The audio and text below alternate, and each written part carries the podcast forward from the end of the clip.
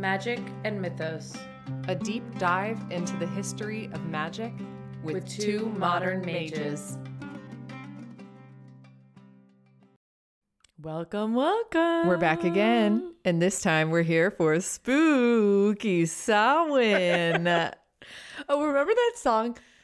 Spooky, scary, scary skeletons or something. I'm totally messing I, that up. I have never. I've maybe heard that song one time. I think I'm totally butchering it. Is that a child song? It is. It Okay. is. It- Okay, there was there's like this cartoon of these like skeletons and they're like dancing around and it's like spooky, scary skeletons. It reminds me of that one guy that um, Tom Hanks plays at Halloween.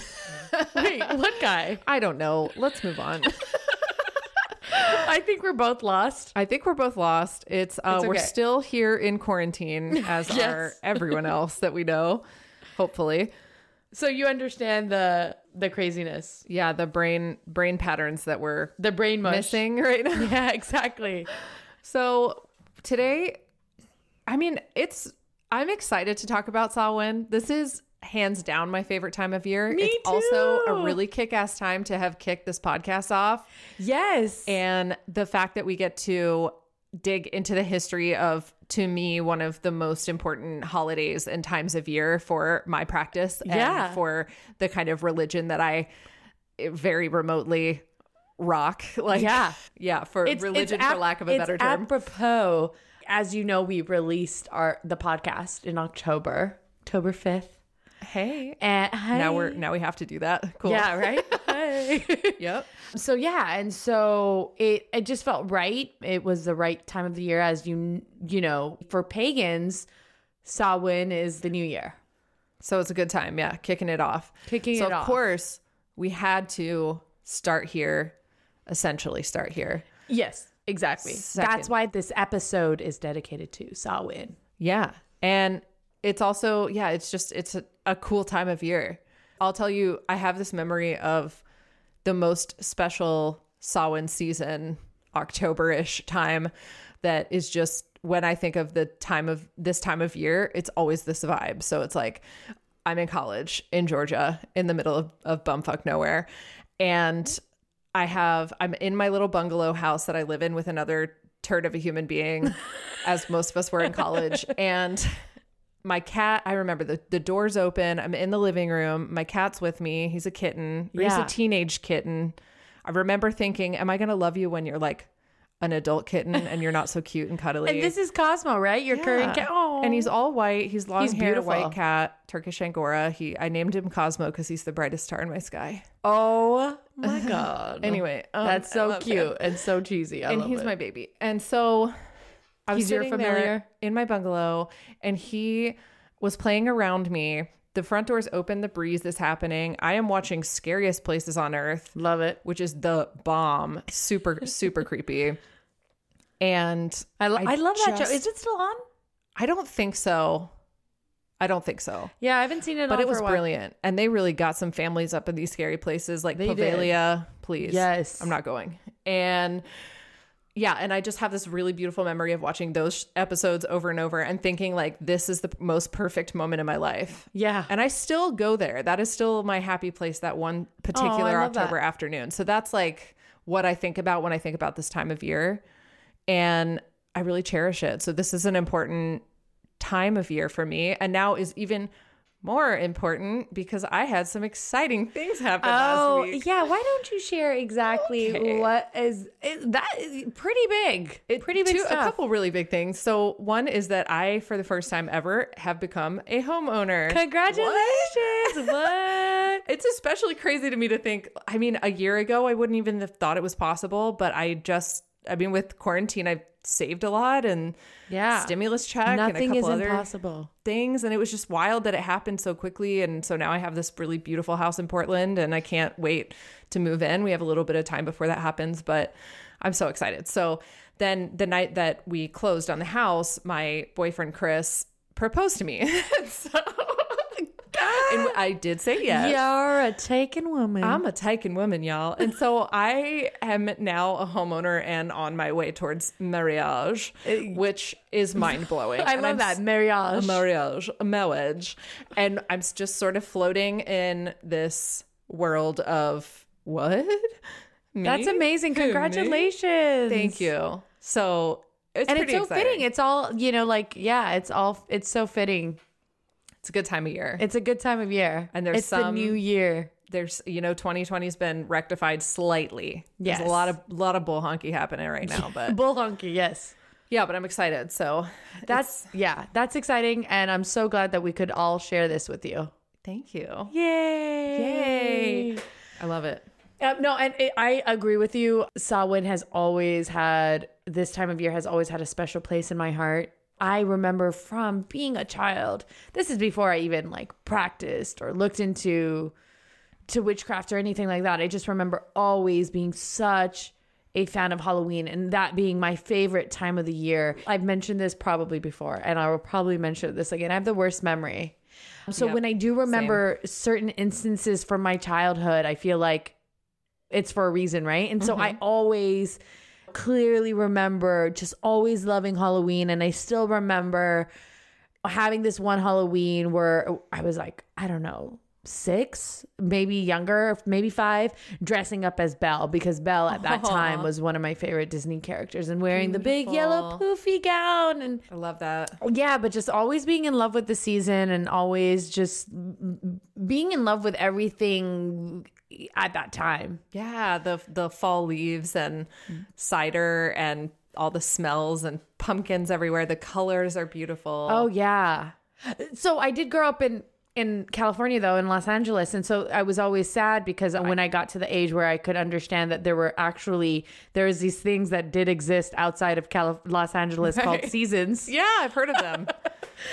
yeah, ours in Georgia is just like hot. Yes. And Yeah. then very cold and then hot. yeah. And for for Los Angeles is just hot. So yeah, just dry and hot. yeah so when i could when i actually knew about these things called seasons and i i would look them up and and and you know i started traveling i i always remember being like oh i can't wait to live somewhere where i could feel fall in the air Right. and see fall around me and so being in the pacific northwest is like perfection Totally. And there's nothing like it, right? Like the first time that you smell somebody's Yeah. chimney going. Oh gosh. Oh. Or you see you you know you walk down the street and you start seeing the beautiful oranges and reds and yellows in the leaves. I love it.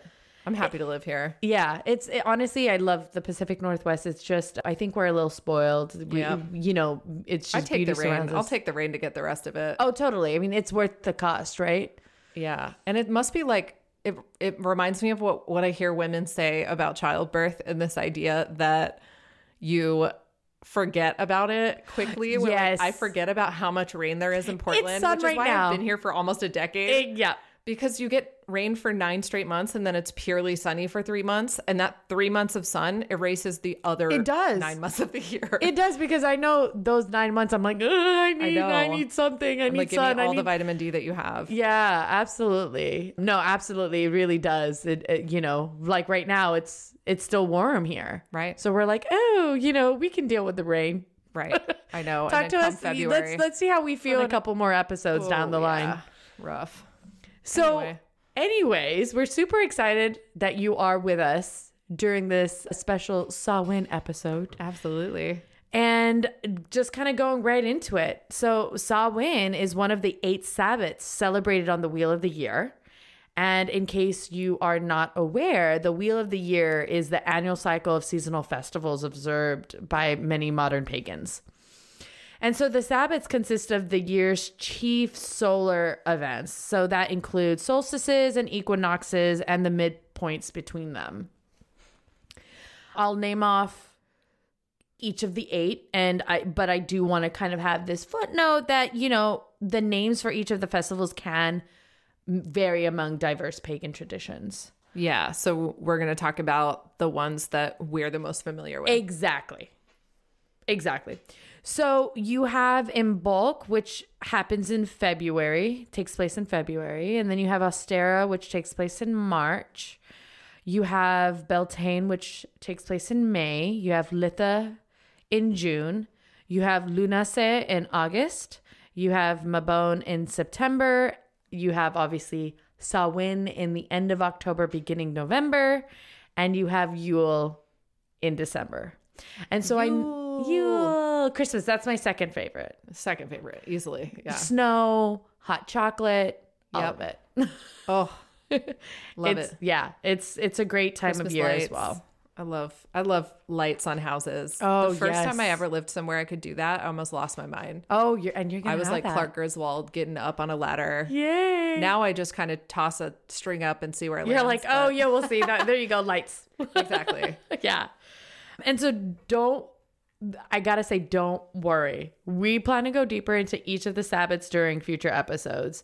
And basically, how it's gonna work is you can expect those episodes to come out during the corresponding months that the Sabbats take place. Yeah, maybe not lining up completely, but within But close. same couple weeks. Yeah. Exactly. So maybe not on the day of or the days of, but you know, in that, you know, definitely corresponding to the months as Yeah, close as possible. and I hope to make them happen beforehand so we can give you some ideas for some rituals and things you can do yourself. That is the idea. Exactly. that. That's what we're No going to aim for. Because, yeah, exactly. And so going back to Samhain, it's a festival usually celebrated from October 31st to November 1st. But even then, that varies between traditions and locations. It's a festival that welcomes in the harvest, clears out the old, and embraces the new. Mm. And so it's really a time to reflect on your journey through life. And it is the division between the lighter half of the year, which is summer, mm-hmm. and the darker half, which is winter. Yeah, because that's right. But that's daylight savings time, is that? Yeah. And fall equinox. yeah. Exactly. Okay. Okay. So I know when people usually think of Samhain, they think of more modern day traditions like Halloween and dressing up in costumes, trick or treating, and just like the overall general spookiness. So the good mean, that's old what I think Michael about. Myers, Yeah. Freddy Krueger. The um, boys. A, the, oh yeah. Okay. But the festival actually originates from ancient Celtic spiritual tradition. So that's like 2,500 years ago. I'm not surprised. Yeah. That would have been wild. And I mean, those are my people. Like, I Those- come yeah. from the, the Yeah, that's Celts and the- crazy. yeah. Interesting. Well, it's also interesting because I feel like there are a lot of traditions that tend to come from long ago. Right. But it's it's interesting to see tradi- like how those traditions transition. Right. And also how they stay very similar. right.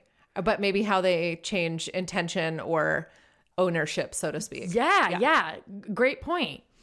And so for this the the Celts, it was actually considered one of the most significant of the four quarterly fire festivals.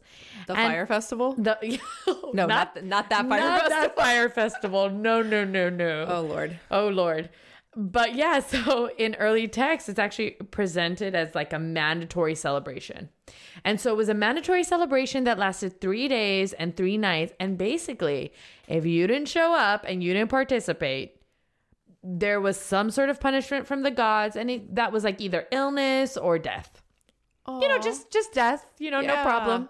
I feel so sorry for the introverts. Yeah, I know. Like to me, someone for me who loves, loves, loves, loves Samhain, I'm like, three days, three nights, that's not enough. Can we do a month? Oh my God. And I'm an introvert. I'm like, I'm happy for like four trick or treaters to come by. And otherwise, I'm like, I'm a witch. Get away from me. I need to be with my cauldron bubbling.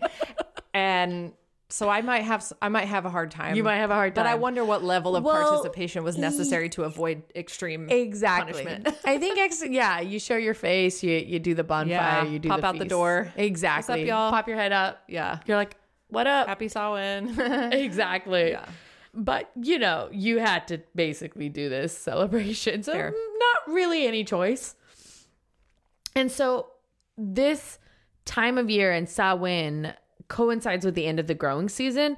So you had a time where you would see that vegetation was dying back because of the killing frost. As this was happening, there was literally death in the air. And so it's this occurrence in the natural world that contributes to like this ancient notion that at Samhain the veil is thin between the world of the living and the realm of the dead. Yeah. I mean, it just reminds me so much, both of the things that you just said, of the death card in the tarot. Yeah. That's so much about closing one chapter and beginning a new one. But there's still this idea of death and the kind of, yeah, I think closeness, or, or it's like almost just a reminder of you we go through all these transitions and that is just another transition that we go through and like you see the trees go through it every year Yeah. and plants and things so why We talked about it in the Book of the Dead and how Right. they saw this in their natural occurrence. And so that how they thought, okay, well, if it happens to vegetation, then why wouldn't it happen to us and our souls and our spirits? exactly And I actually quite like that because this is a time of the year where we're going to remember all that we've lost. right So, all the people that we have lost, let's take a moment to not just remember them, but try to reconnect. exactly And so that's really beautiful. And so, again, this is a time where the veil is thin, the barrier between the physical world and the spirit world break down. And so it facilitates this contact and communication between humans and the denizens of the underworld right or the other world, whichever way you'd like to say that. Mm. And I know that you're going to go into the best rituals and spells that would be great to do at this time of year. oh yeah we're gonna leave y'all with plenty of ideas Awesome. And so during this time, back in Celtic, back in 2,500 years ago, uh, the Celtics would light a hearth fire in the family home. And then they would, you know, after they would light it, they would go out and they would pick the last of the harvest. right And as they did this, the idea was that the hearth fire would would burn out. Hmm. And once the harvest was gathered, they would then go to this to this communal area where they had a druid priest there and they would light this community bonfire. wow And to do that, they would actually use this wheel that represented the sun. So they would use it, you know, they'd spark the fire through this wheel. And they also actually use this tool throughout their prayers that's over such the a cool visual Yeah. that whole process and i love the community aspect of like everybody's fire restarts from the same fire Yeah, exactly. And so, yeah, once they were done with that, or actually, well, w- while they were doing this, they would do certain things like sacrifice cattle and they would prepare food for both the living and the dead. Mm-hmm. So, again, you're connecting to your ancestors. You don't want to forget them. You want to make sure they have food. They're going to be hungry. They only They want some mashed potatoes. you Don't know we all Um, not sure if, you know, the Celtics ate mashed potatoes, but you get the point. if they didn't they should have They should have. I mean, mashed that. potatoes are are great. the bomb They are. And so once the ceremony was done, they would, like you mentioned, the community aspect of it, they would take a flame from the communal bonfire and they would take that back to their home to relight the hearth fires back at their house. it's beautiful Yeah, and this was a this was a way to protect them from fairies while welcoming their ancestors home. Oh, I forget in Celtic times how mischievous fairies can be. Yeah. They they were very mischievous. I mean, forever. I don't know why I said it was only then. Because I mean, then you get you see them as these like sprightly little friends that kids have. exactly. When really they were like, please give Like us your babies. Tinkerbell And here's a changeling. Like, yeah, exactly. like we'll raise your human child as our own. I love it. Yeah. So today we obviously associate this time of the year with vampires and zombies and werewolves and ghouls and what have you. But like I mentioned earlier, for the Celts, it was mainly fairies they were concerned with and worried about. They're like those fairies. Yeah, I don't blame them. Yeah. And so what they would do is they'd leave these offerings for fairies outside of their home and they would even dress up as like animals and monsters so the fairies were not tempted to kidnap any of them or their ancestors who might be crossing over the veil during this time. That's smart.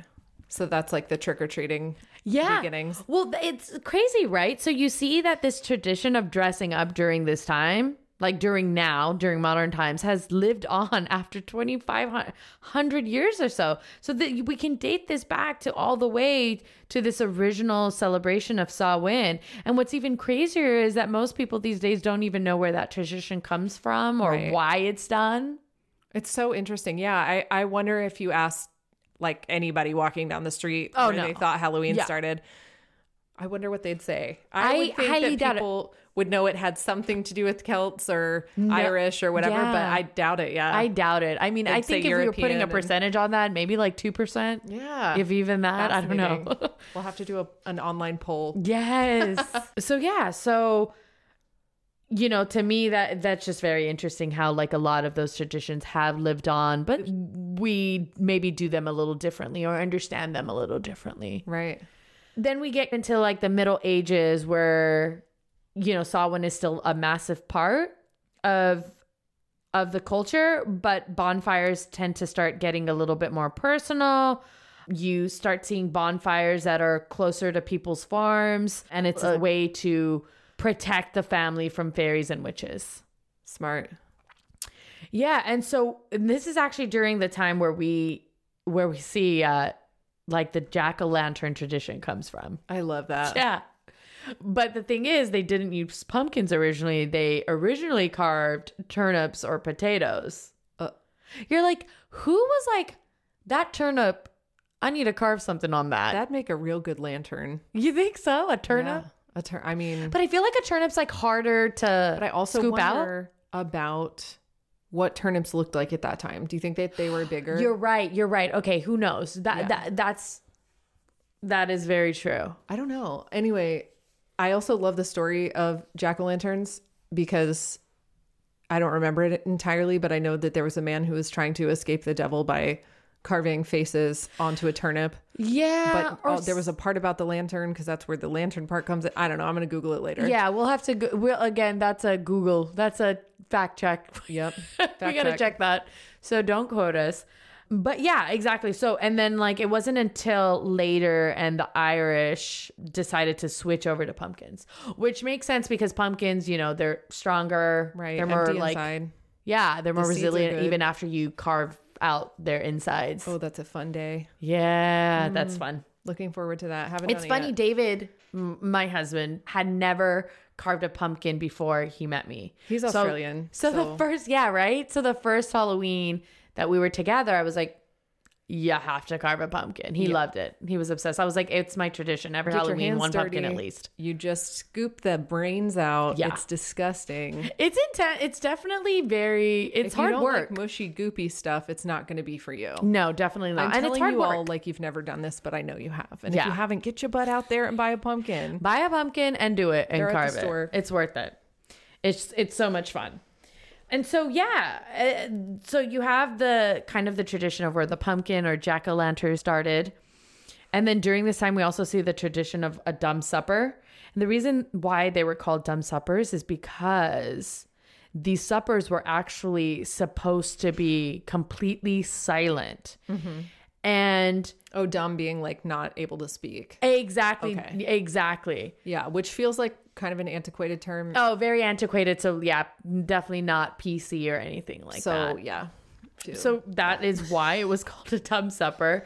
They were completely silent, and people would set up not only a feast for the living, but a separate table with chairs and a feast for the dead. and place settings and everything. and a place Cool. settings as well as a chair and usually like the head of the head chair would have a black cloth laid over it Wow.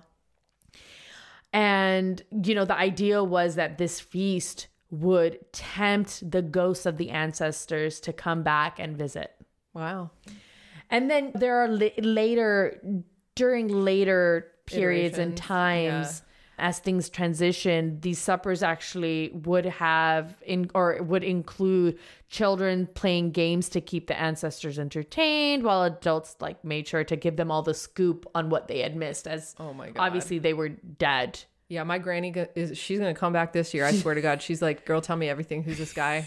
Exactly. You said yes, Who's this you guy? How did he propose? Where is this house? When are you gonna have a baby? Exactly. Okay, You know that would be the first question. That's Good old Nana. She'd be question. like, "When are you gonna put those beans in the oven?" Beans. Uh, Oh yeah. Lord.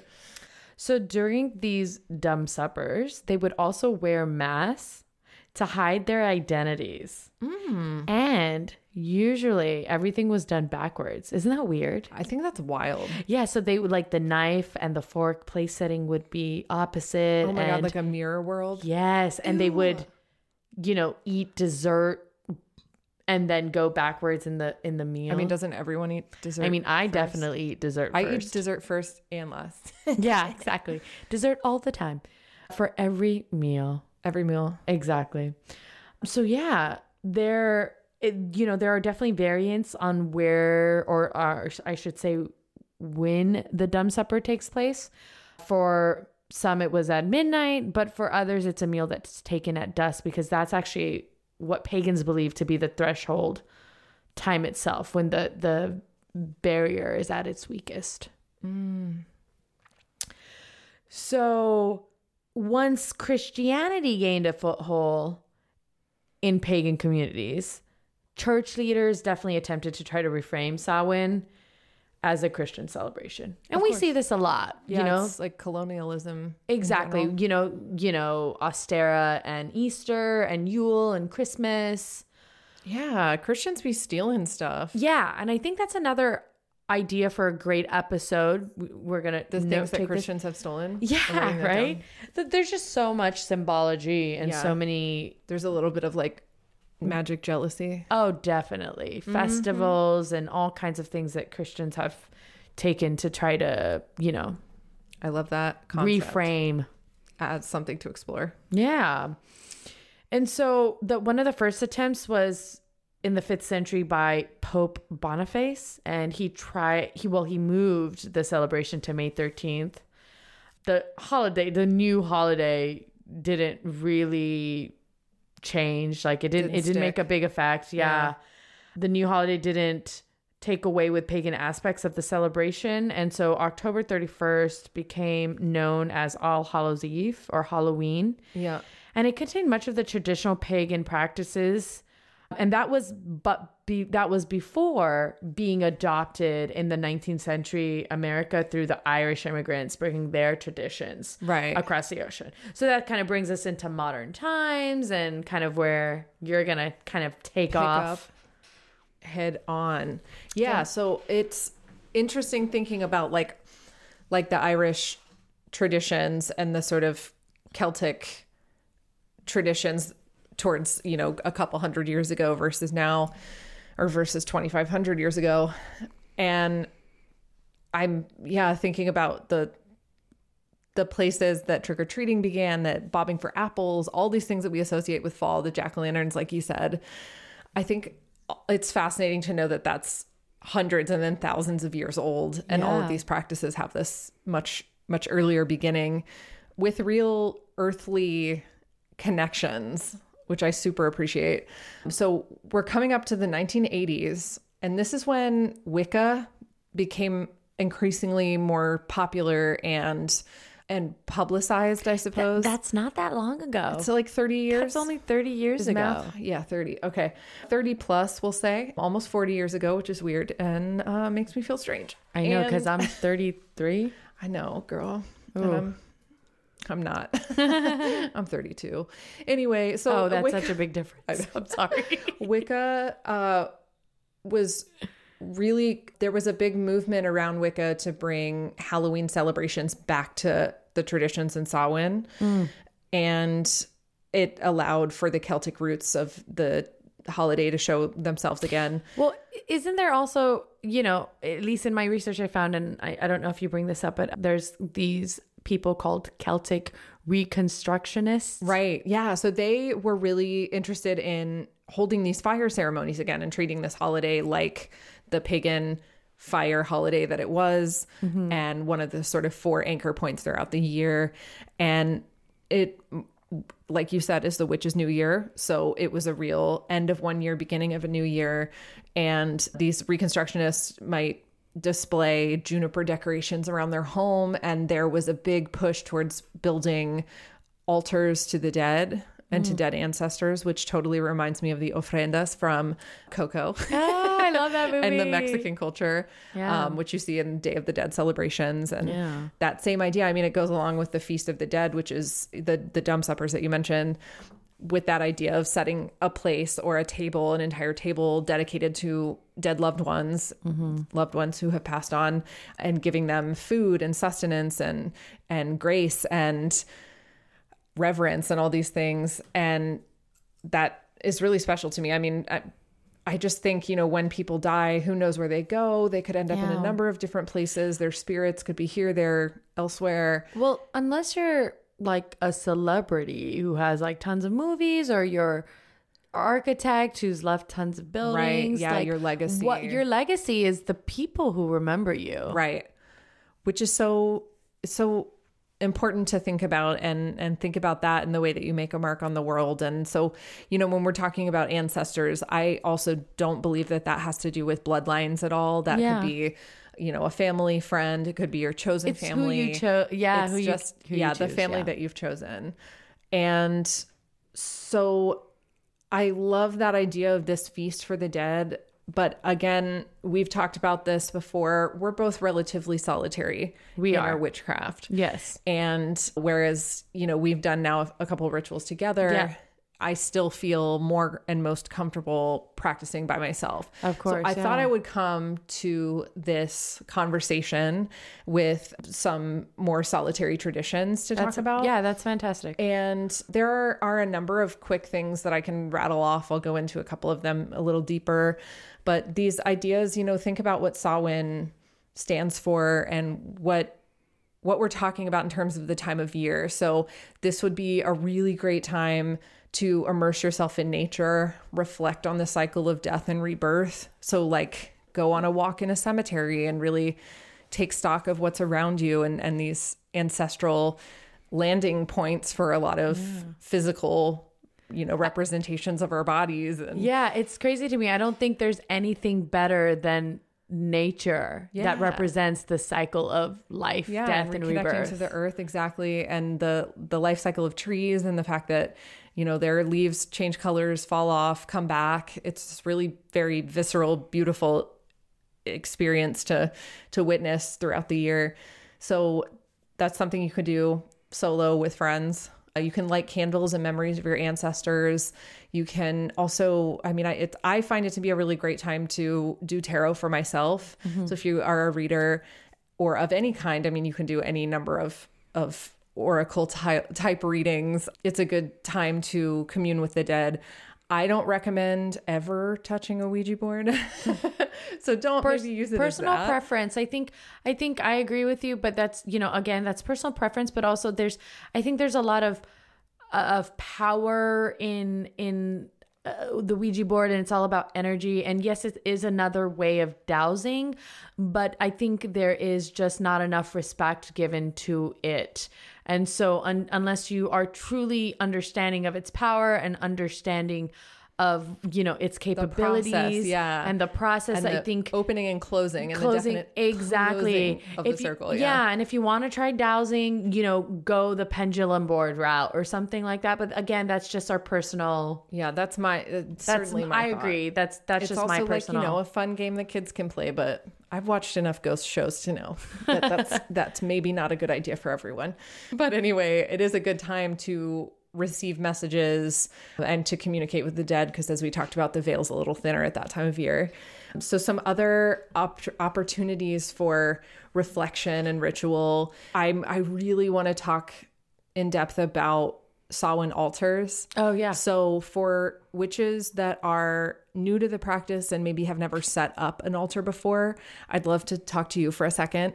I that was a place that was wonderful for me to get started in practicing witchcraft because I could understand the desire for the visual of an altar in front of me that I could look at. And and it's a place to to sort of bury your focus yeah. to say this is where like these are the things in my life that mean something to me and are sim that there's some symbology behind and symbolism behind. And and it was a way you know i, I kind of started like putting i put out like a doily for my grandma and then put her picture there and then put like some feminine things around that i had like a like a feminist book that i had and a pink candle because it made me think of the feminine. And so all these things that i'm kind of building by myself without any real knowledge of the craft and what things stood for Well, I think I think that it's great that you bring that up because to me, I feel like two things. Right, Samhain first is a festival that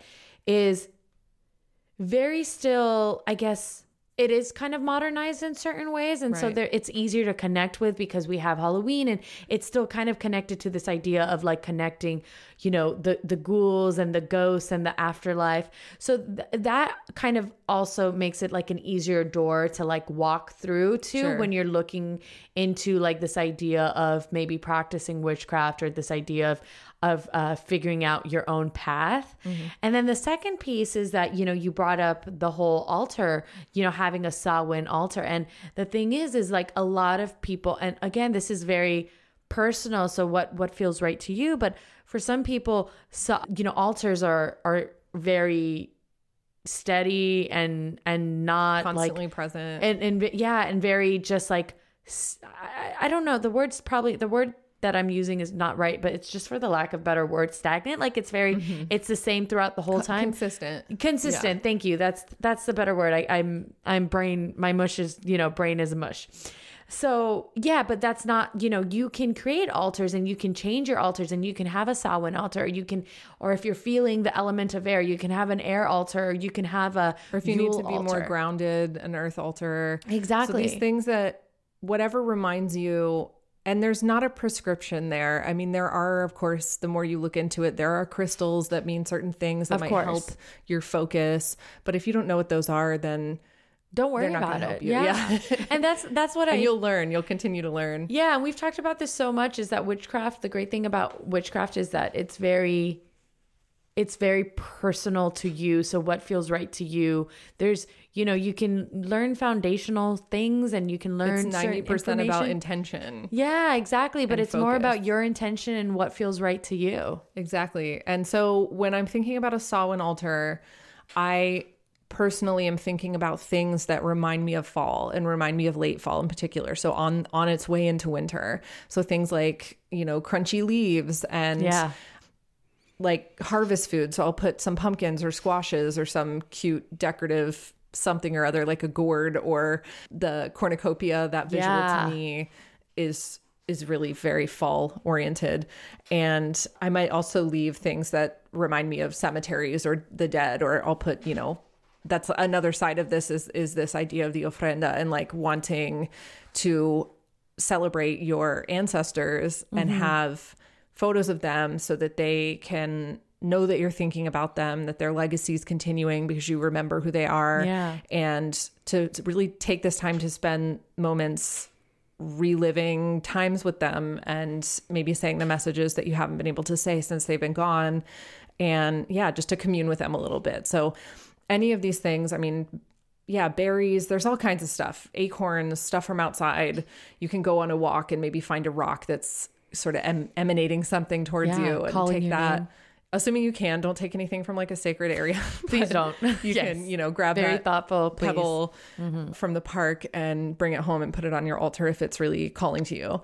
And I love that. That's a, it's a really really nice time to get into altar building if you are so inclined to do that. But otherwise, do it anytime. It's, yeah. it just There's put no things that rhyme or reason or rule or law. I remember when I first started making altars, I feel like maybe even the first one I ever did, I realized that I was just feeling unmoored, unfocused, and I needed a hit of creativity. So I remember Googling what colors are like make creativity happen in Yeah. your life, whatever.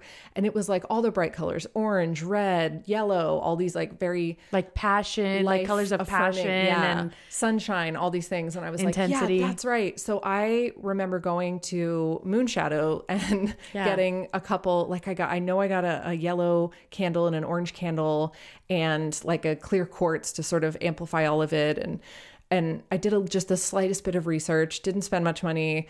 And I put together, I grabbed everything orange that I had and put it all on top of my dresser and Yeah. like cleared a little space for it. Again, probably put a doily down because that's my jam. And you love those doilies. I do love a doily on an altar. I just do. And so, and I have these old ones from my grandma that I use. And I put those on the table and they sat there for weeks and I didn't change it. I just needed that influx. And then I'd pull a card and leave the card there for the day or the week or whatever I, I needed it for. So, yeah, again, this is just a place to put your energy, Yeah. in my opinion. Focus And- your energy. Yeah. to focus your energy. And it's also awesome because you know it's there, even if you're not at home.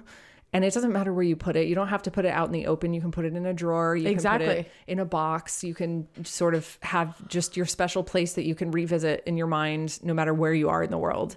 You know what's on your altar. And that's pretty And special. it's for you. That's It's the main point. you. It's for you. Yeah. So another couple rituals that I think could be fun to delve into are the ritual to guide the spirits. Ooh. And this one is has to do with yeah, guiding the spirits from where they are in the world stuck perhaps on on their way into passing into the next realm. So I'm to read this so what you do is you place a a white 7-day candle in the window, which is a slow burning candle to guide the dead to the spirit world. You light the candle and speak these words. O little flame that burns so bright, be a beacon on this night.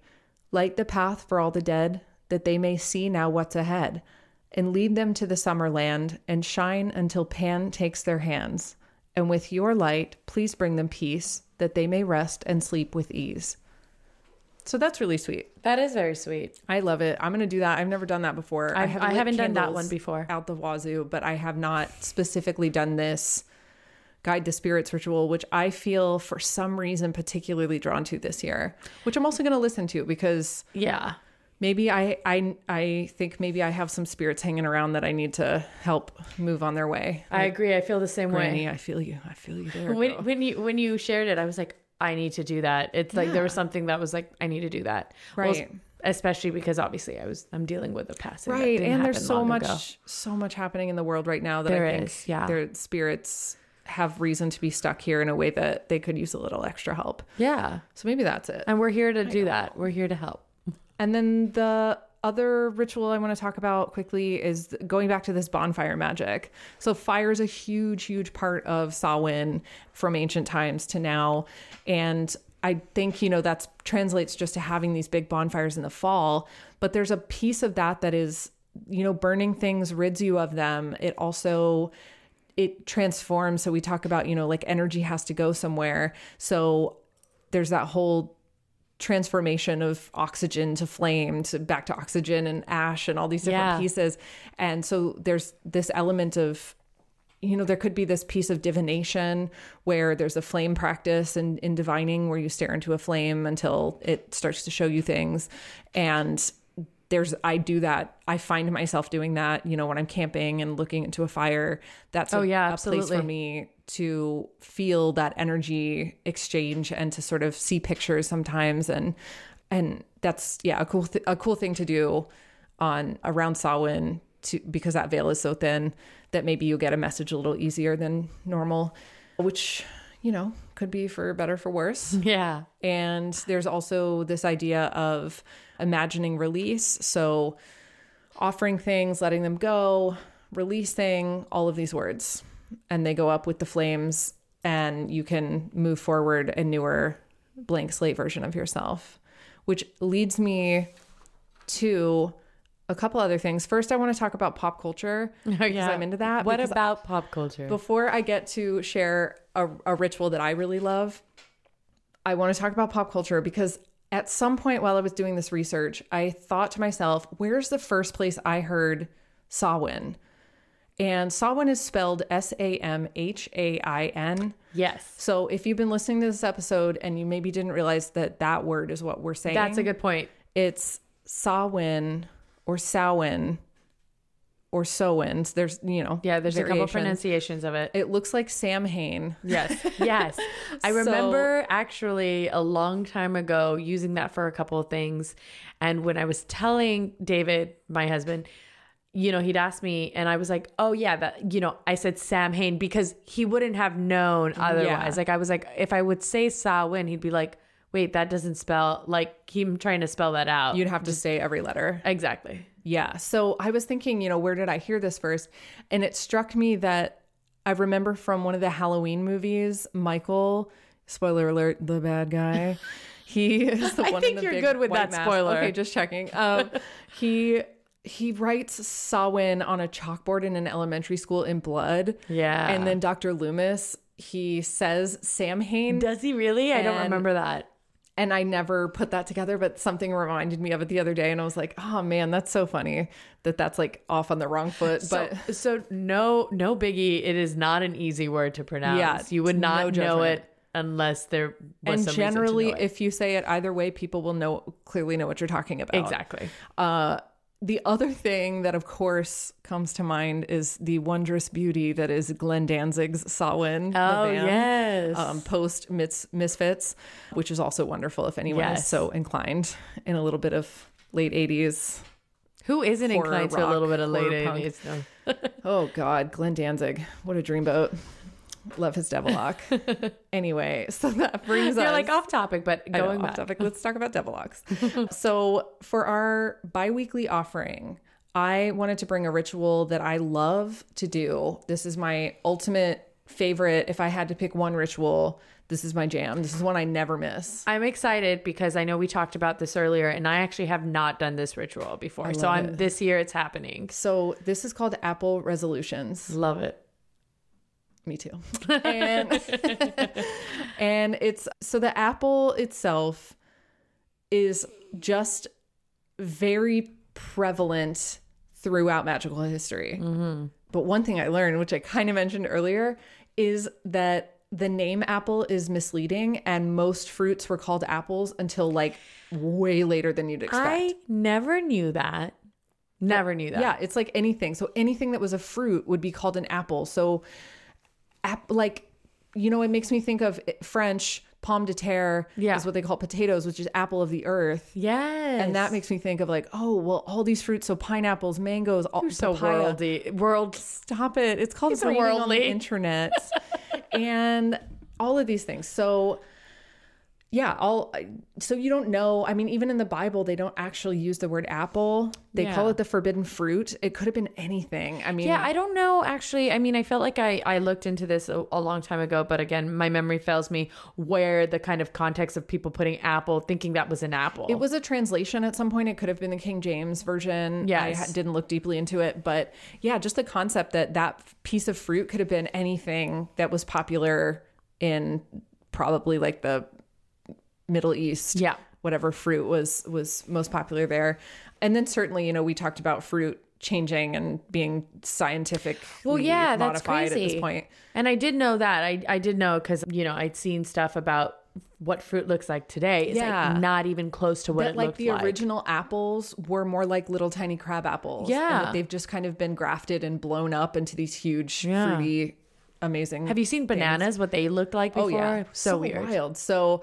yeah, so we we don't know Off what- topic again. when we're talking apples throughout the history of magic, that is sort of encompassing all fruit. Yeah. and in this case, I want to talk about apples as we know them today. Those little ripe, often red, Yummy. delicious. Mm. In the Pacific Northwest, y'all, I have to say, we are rife with apples. we have are not short on apples for sure. We will never run out of apples in the Northwest Nope.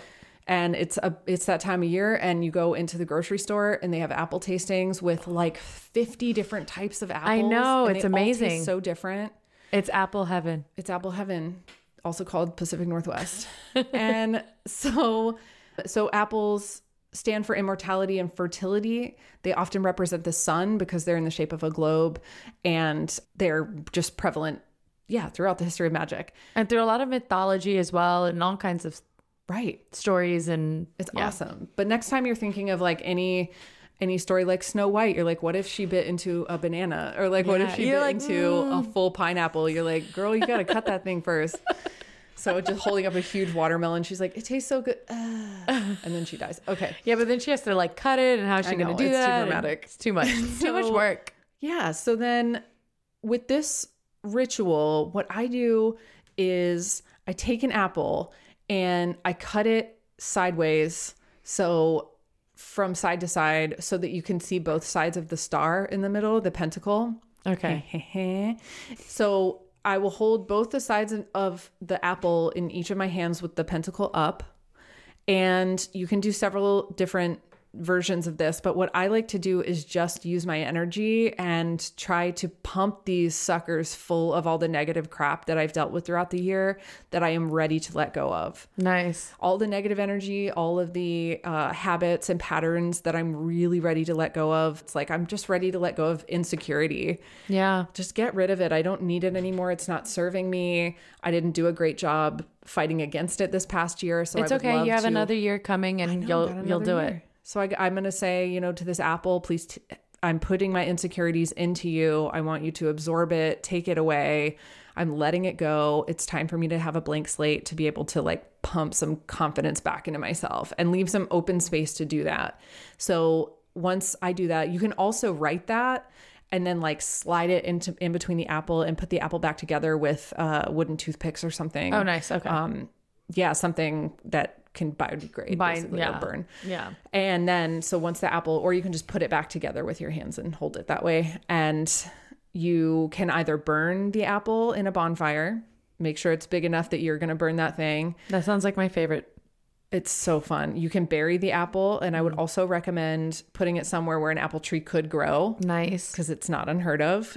And then, and that's that's a beautiful image to me. This idea of like I'm going to bury this thing that's full of what I'm letting go of, and it's going to grow into this beautiful new fruit tree Yeah. and like dissipate all of that negative crap and turn it into this beautiful thing. I love. Full of energy and life. a good metaphor. Yeah. And then you can also do the thing that I like to do, which is the most cathartic thing I do all year long, which is smash that apple.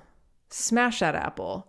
I like to hold it up as high as I can above my head and just chuck it at the ground. Okay, I take it back. I think that sounds like my favorite. That's everyone's favorite thing because it is just so cathartic. It's like you just smash it and then I stomp on it. I like turn it into mush on the ground. Sir and then I Apple, will I, either- have no need for you. I have no need crush and I will like scoop everything up and then put it in the fire or then bury it in the ground. Yeah. But that initial feeling of of I am actively doing my part in getting this off of my myself, my chest and getting rid of it. I don't need it. Take it. And to me it's just very cathartic. And what an apropos time, the new year. apple po time. Apple Oh, dang. time.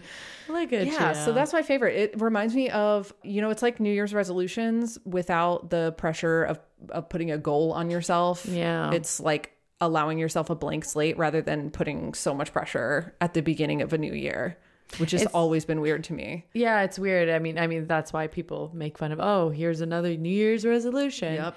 No, I like that. It's not a goal that you're setting that you have to achieve. It's something that you're doing right then and there. Right. You're letting go of this. Yeah, and making space for positive new things to come in. I love it. So, that's a brief overview of Samhain. Yeah, that's But also, know, hey, dude, get out there, Halloween it up. Halloween it up whichever way feels Bring right to joy, you. you Yeah. know? You know, grab some doilies or wear Put some costumes or Yeah. whatever you need to do what feels right for you. Dance, Do it. Celebrate the end of that round of the summer. Yes. Get up in that darkness Yep. and, And just enjoy yourself. enjoy yourself. It's a good time to do it. It's the, you know, celebration of life. And I think it's perf- it makes perfect sense to me to wrap Halloween in with a Samhain, you know, more somber, reverent experience. Of course. Because to me, in life, you have all sides of the coin. You have the joy and the grief and the reverence and the partying and all celebration and all these things. Exactly. I mean, I you know, death is just a piece of the puzzle. It's just another part of the cycle of life and Right. rebirth. And I I don't think, you know, we can I know it's easier to accept birth, Yeah. but you know, you can't have one without the other. Right. Just like you can't have joy without sorrow, you can't have tears without laughter, you can't have birth I often have without tears death. and laughter. exactly. You know where I'm at. Many times. So we thank you for joining us again on this journey. Hopefully you're you're enjoying these episodes and you're enjoying the information we're giving you If you and are, sharing with you. Yeah. We'd love for you to leave us a review, yes. a five star review. Hopefully, Yeah. fingers crossed, on iTunes. We Uh, it really helps people to find us, especially being a newer podcast. It's incredibly helpful to get those reviews online. So if you don't mind taking a couple seconds to do that, iTunes, Stitcher, all those places, anywhere that it allows. So on Instagram, you can find us at Magic and Mythos. And then our Twitter handle is at underscore Magic and Mythos. And then on Facebook, we're just Magic and Mythos Podcast. Um, and of course, you can listen to us anywhere on iTunes, on Spotify, where else? You know, all the places that Everywhere. everywhere, everywhere. and then don't forget that if you have any questions or comments or anything at all, feel free to email us at magic and mythos podcast at gmail.com. And then one final note is that if you're interested in where we get any of our information for our episodes, then feel free to look on our website. We have a source list to make sure that we give credit to where credit is deserved. Yes. And it's all Wikipedia. I'm just kidding. It's not. Just kidding. it's more than that. But yeah, so in case you're interested, we always make sure that we include all the sources that we use. All right. Well, That's it. until next time, remember, As above. so below. Oh, and happy Samhain. Happy Samhain, spooky Samhain. Spooky, scary skeleton.